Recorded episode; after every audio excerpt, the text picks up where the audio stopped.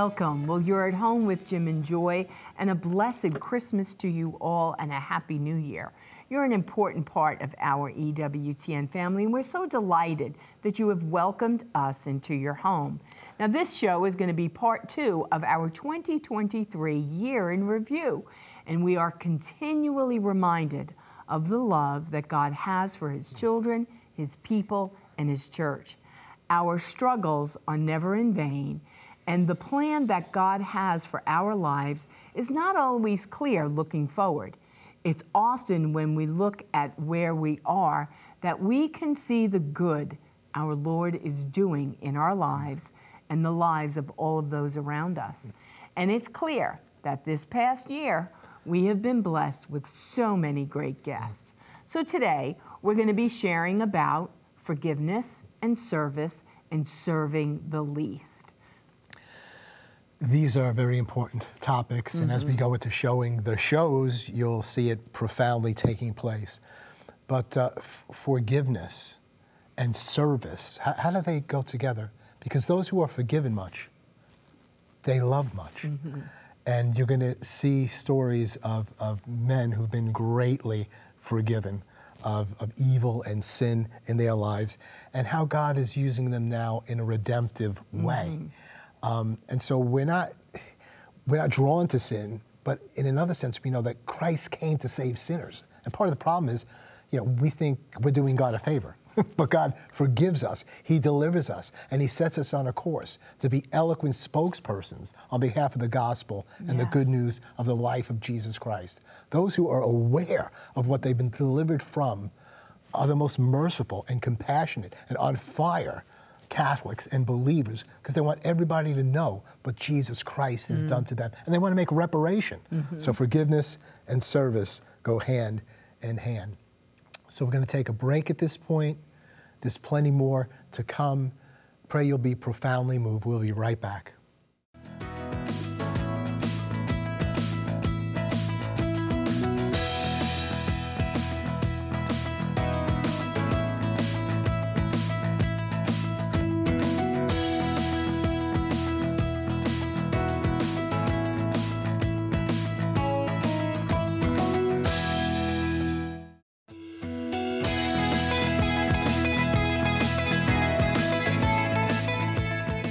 Welcome back. Well, today we're going over part two of our 2023 year in review, where we're going to revisit some of our most powerful and memorable moments from our show from the last year.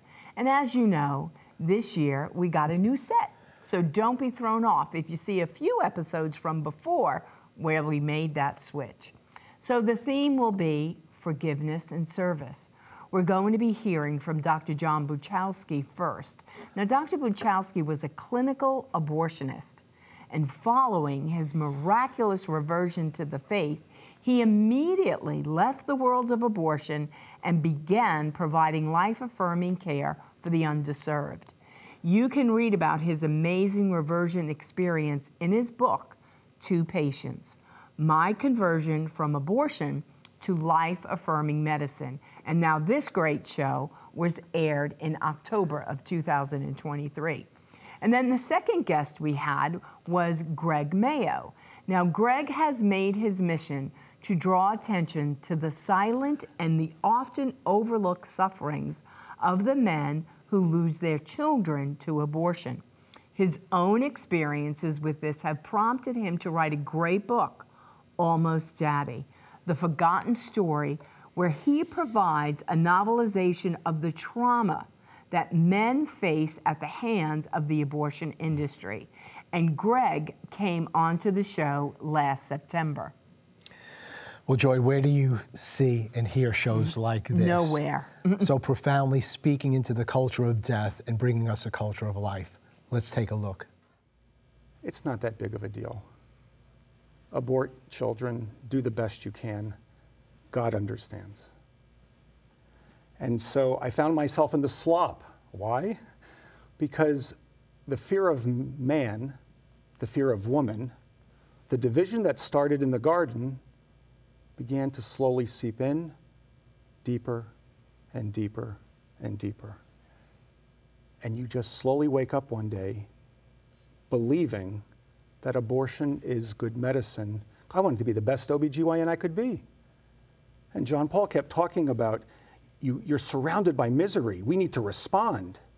But when you fear man and not God, what's the beginning of wisdom? Fear of the Lord. Mm. And the world is constantly at every turn no, no, no, no. You're God.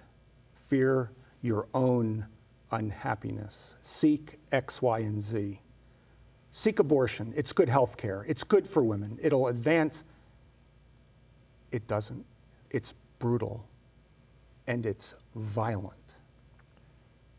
And yet, there for the grace of God go I. Mm-hmm. Mercy was with me, yeah. alongside me, crying, but accompanying me, just like my parents. They never gave up on me. And that's why I'm here, because what you do on this program, you witness mercy. Okay. From, the, from the head, those 18 inches to the heart. Mm. I'm sitting with you. That's what we try to do in medicine. That's called medicine as mercy. So Tepeyac OBGYN is the OBGYN practice fully in the teachings of the Catholic faith. We're excellent at what we do. This is what I heard in my conversion. Mm-hmm. X, be excellent, Johnny. See the underserved alongside the served. It's both and. You can bridge the left and the right in all different political stripes because divine mercy is for everyone. And oh, by the way, follow the teachings of my son's church in scripture and tradition. That's what we do. And we do it from perinatal hospice all the way to working with, collaborating closely with pregnancy resource centers as a medical practice. Mm-hmm. When words are removed from truth, goodness, and beauty, you end up with lies, deception, mm-hmm. and pain. Mm-hmm. So I bought the lie of abortion on demand that women can say, whether there is a person inside of them, another human being, a life or not.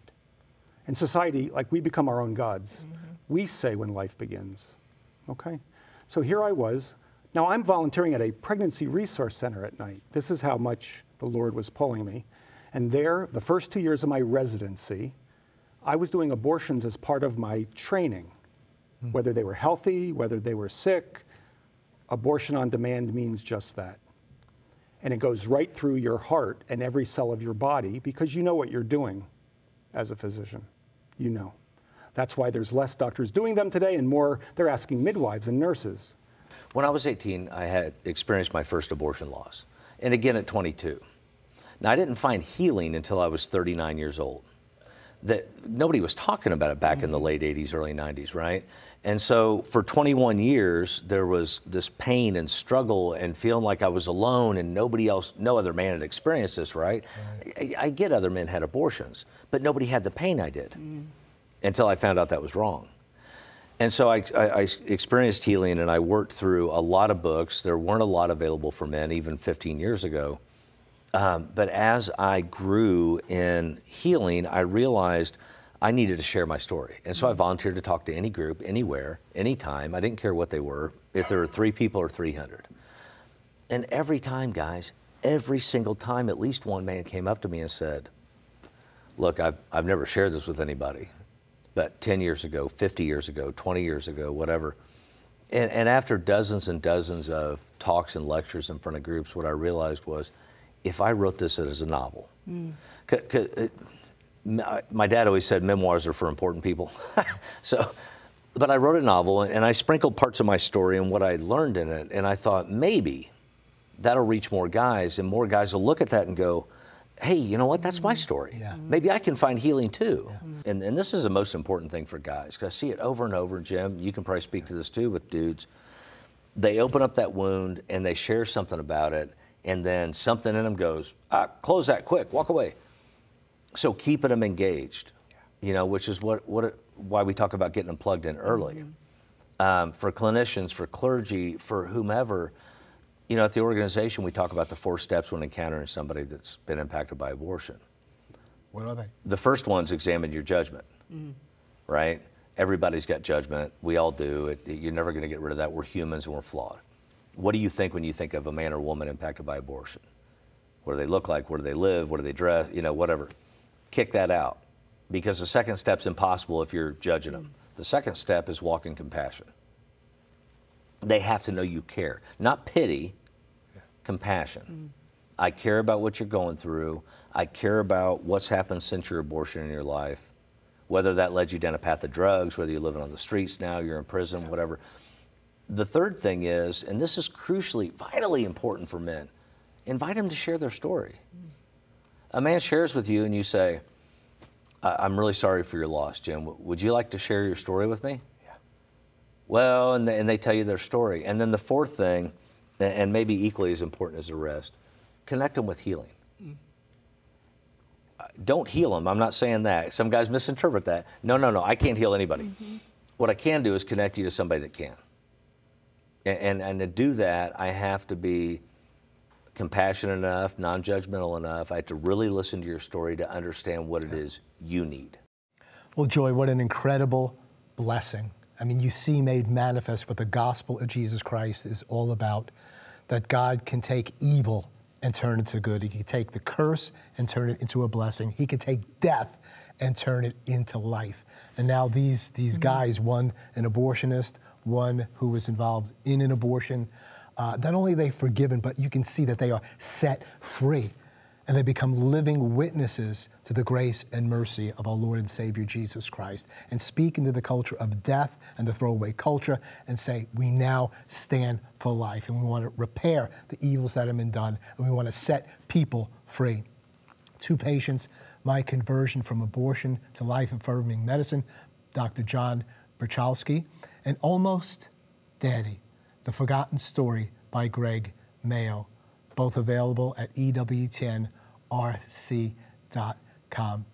So, Joy, all together, and, and in so many ways, EWTN is really in the lead. We will all together build a new culture of life and marriage and the family, and hopefully this year we'll see more victories for the mm-hmm. pro life and marriage movement. We're going to take a break.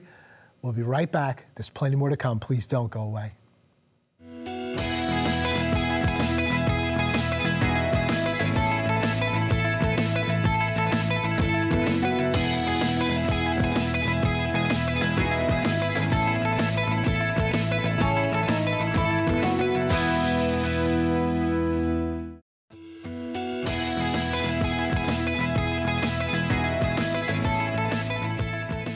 Welcome back. Well, we are continuing our review of some of our favorite shows from 2023. So, our next guest will be discussing serving the least. First, we're going to hear from Stephen Gabriel. Now, Stephen is a grandfather of 37 grandchildren. Stephen provides great guidance on how grandparents can help form and build up their grandchildren while still respecting the role and the authority of their own children.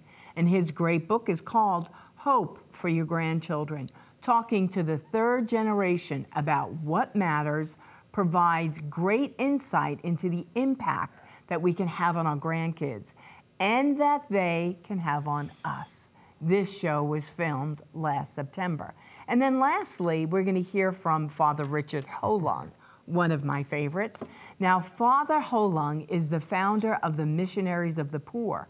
Father Ho Lung took to heart the gospel call to give away all that you have and follow Christ. He has since established communities of religious brothers and sisters and priests who are serving the poor and the underprivileged in 14 countries around the world. So Father Ho Lung was with us in November of 2023. Well, wonderful shows, wonderful people, and uh, they don't want us to simply look at them and admire them. They want us also to give our lives away in service. So let's watch these shows and be blessed. I've always sort of looked at my children and my grandchildren as being, you know, part of my legacy, you know, and, uh, you know, I, I just want them to have what I have, have this deep, you know, love for our Lord, a love for our church. And really, you know, the best way to convey that is by living it, you know, because, you know, they, they see everything. And, you know, I just, I just hope and pray that, you know, that when I'm gone, the, the main thing they're going to say about, uh, about me is that, you know, he, he really loved our Lord and loved and loved his church, and uh, you know, hopefully that you know they'll see that as the as the kind of example that they want to follow themselves and to teach that to their children. Yeah, and, and that is true. Uh, the greatest lesson is your enthusiasm, is what you believe, and then how you live what you believe. And, and obviously, with your eight children, you, you and Peg have created a beautiful family culture. Just, um, you know, to say, this is who we are. I mean, even in our home, it would be totally unthinkable that you woke up and you didn't feel like going to church on Sunday. Well, we didn't care about your feelings. We were going to do what needed to be done. And maybe your feelings were going to come later, but we were going to church. And we were going to love God and we were going to give Him the best of us, you know, in body, soul, mind, and spirit. And they were going to see that. And enthusiasm, when they see that, that your relationship with Jesus is living and it's active and it's real and you believe what the Word of God says and you read the Word and you, you share it and you impart it, I mean, they catch that. And, but for so many of our family at home, um, they did all the things you and Peg did, and they didn't get those results, you know. And so, grace is generous. God's grace is extremely generous to us. And we have to have a we have to have a long view on this too, right? So I mean, I would urge uh, folks who are watching who may have a child who is maybe not on the right track, who have le- left the faith, that uh, you know continue to pray Yes. and and uh, have hope, and you know. Uh, stranger things have happened, right? I mean, they'll they, they may well come back, and you just keep praying and keep, you know, you know, sacrificing, offer mortifications, and uh, pray, pray, pray. This was a declaration of Jesus. Yes. Ah, I have come for this purpose to bring good news to the poor. And I I said, Am I doing that? You know, I had been teaching for a while in Boston College, just for a short time, and then also the university in Jamaica. But I was just talking. Yeah. I was, I, I, but I was being a hypocrite, hypocrite because I was just telling people this is what you should do with your life. And I said, uh-uh, that's empty. Uh, the Word was made flesh. Yes. Mm-hmm. And therefore, the Word had to be lived. It's, it's not just the Word, but the Word made mm-hmm. flesh. It had to take on the flesh. Mm-hmm. And uh, that became the great Yeah. challenge. And your words had to take on flesh. It had to. Right. So I mean, we- he's the Word made flesh. We can know that theologically. And it's like Right. you, your words have Yeah. to become. I'm calling flesh. you. That was That's the right. conviction. Yeah. That's right. Christ became a man and he lived among the poor and the simple. And then I realized that I had to, if I'm going to uh, be a true Christian, I have to configure Christ. You know, by that time I was 40 years old, and then by the time Yeah. I, I, I was 41, I began Missionaries of the Poor. You were you were concerned for your own soul. Yes. You know, I mean, a- a- Yeah, that's so right. It wasn't only the poor. It was like, what Yeah. about me? What about Yeah. my salvation? And doing this is a way that God is saving you. Hmm. And, and that's that mystery that's there, reaching out to people, helping people, aiding people. But it's, it's how God sanctified you, how God's saving you still to this day. You meet people, they hold your hand, you look into their faces, they look into your eyes, and there's joy. Right. You have discovered Christ, you have encountered Christ. It's, it's, it's really a, a new spirituality, you know, fostered Yes. by Mother Teresa, who, who we met in Jamaica, uh, and uh, I think very much by John Paul II. And uh, you see families, for instance, of six different families living in a small place. Each, each room would be about 12 by 12, and there would be three rooms, and there would be nine children, mm. and there would be a, a second floor, and there's been an, another floor, and there would be six families mm. using one toilet mm. And having uh, one kitchen, and they have to do everything by shift. Then on the dirt floor on the bottom, you have like uh, uh, six people sleeping, and uh, then they would have a little bicycle or tricycle, and some would sleep in the bicycle, on the bicycle itself, on the tricycle. Well, sleep Yes, on it? Sleep mm-hmm. Okay. on it. Mm-hmm. and they would shift. Mm-hmm. The, the, the one sleeping in the house would shift in, in three hour shifts, and uh, that's the way they live. Mm. And then they also eat in shifts. Um, and they, they, they're cheerful. They have Jesus. They Yes. have Jesus. They, the Filipino people are, are people of great, great, great faith. Well, Joy, how wonderful, how profound. Uh, hope for your grandchildren. Talking to the third generation about what matters most by Stephen Gabriel, E EWTNRC.com. So for, for him, for us as grandparents, the least are our, our, our children. And so he makes the time to share with them in this book little letters about what's really important to him, about Jesus Christ, about the gospel, about the uniqueness of the Catholic faith. And he shares all these things. He wants to pass on to the next generation of the least the most important things to him. And we can do that as well. And then Father Ho Lung. Uh, to learn more about Father Ho Lung's mission, go to missionaries.of-the-poor.org, missionaries-of-the-poor.org. And again, something we can alter, the least for him is, is the poor, the needy, mm. and to seek Christ's face in every face. Jesus is in the face of everyone. We have no right to think, speak, or touch another human being without looking for the face of Christ in another. So we don't just admire Father Ho Lung, we don't just so into his ministry. He's saying all of us should love Christ. In every person that, that we meet, we should serve all people, especially the least. So we want to thank you for being with us throughout the year. We look forward to a new year in you, more great shows, more teaching of Christ's reality. We thank God for EWTN. Keep it on EWTN. God bless you and all of your loved ones. Bye now.